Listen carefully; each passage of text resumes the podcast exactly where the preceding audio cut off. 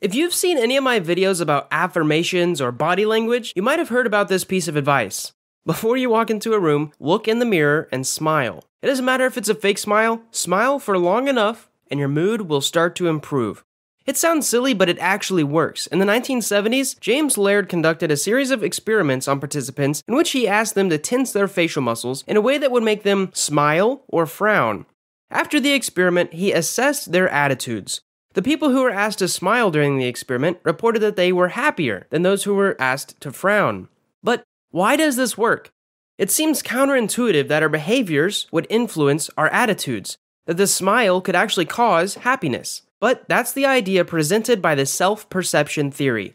This theory seems counterintuitive, but multiple studies all the way back to the 1970s actually prove that your behaviors can influence your attitude.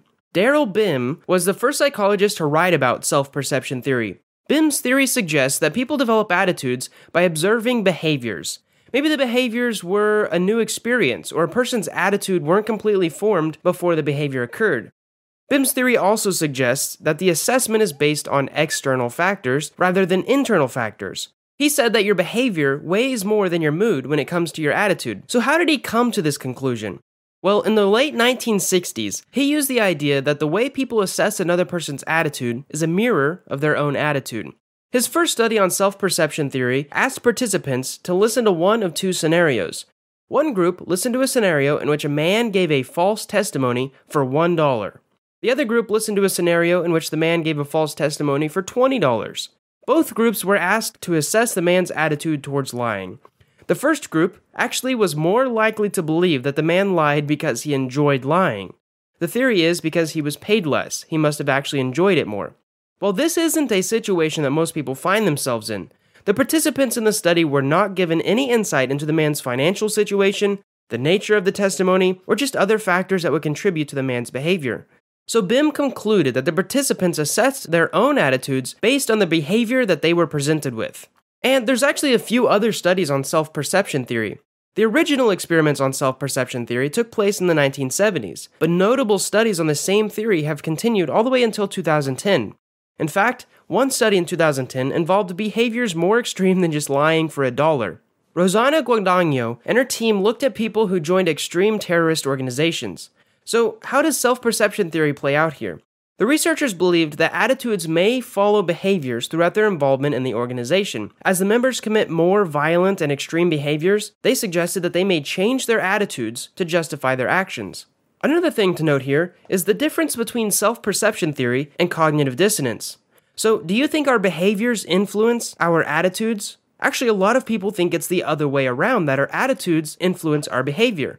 So, self perception theory challenges a lot of current ideas about how people make decisions and justify their actions. One of these ideas in particular is called cognitive dissonance. And you've probably heard of cognitive dissonance before, it's actually more widely known than self perception theory.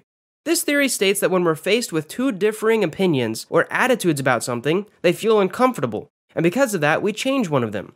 Most likely, people adjust their attitudes or their beliefs in order to reduce that discomfort. So, cognitive dissonance usually occurs before a choice is made or maybe a behavior is exhibited. This is one way in which the self perception theory differs from the theory of cognitive dissonance. Another difference is that there appears to be no discomfort or conflict when people change their attitudes after exhibiting certain behaviors. Well, when it comes down to these two, which one is true? The debate between cognitive dissonance and self perception theory has been going on since the 1970s. Some experiments appeared to prove that cognitive dissonance was superior, however, other experiments said the opposite. So that raises a question can both of these ideas exist? Well, some experts say yes.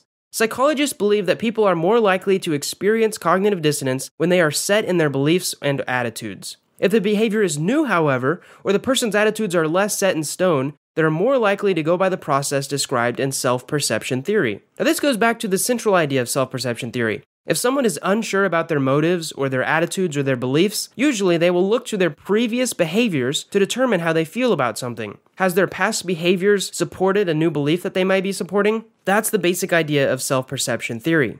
Another thing I want to talk about is something called yes ladders. Because even though self perception theory is quite controversial, it's actually widely used as a marketing and persuasion technique. Have you ever heard of the foot in the door technique or something called a yes ladder? Both of these ideas use a customer's initial behavior to influence their later attitudes. So here's how it works in a really simple manner. A salesperson knocks on a customer's door with the intention of making a sale. They're trying to sell something. The customer does not want to immediately buy. Nobody does. So the salesperson just asks a little question Can I come in and chat? Now, this is just a small favor, and it's easy for the customer to justify this just by saying yes. As the conversation continues, the salesperson slowly climbs up the yes ladder. The customer agrees to checking out the product, then they say yes to trying it out, and then maybe they say yes to signing up for a trial. Even though the customer originally did not want to make a purchase, their behaviors say otherwise. This is the basic idea of the self perception theory. We look to our past behaviors to form our beliefs. Now, the customer adjusts their attitude to justify their behavior. In short, attitude follows behavior. It seems a little tricky, but it can help people see that they're capable of more than what they think. So, as I end this video, if you don't think you're capable of walking into a room and making friends, try not to psych yourself out. Go into a room and start introducing yourself to people. Remember to smile real big in that mirror. As you meet new people, even if it's scary, you will start to prove to yourself that you're an outgoing, extroverted person. This is just a simple example. You don't have to let your beliefs about yourself hold yourself back from what you want to do, especially if those beliefs are different. When faced with something that you're scared of, self perception theory says just go out and do it. You can always change your attitudes and your beliefs later once you assess your behaviors and what you've actually accomplished.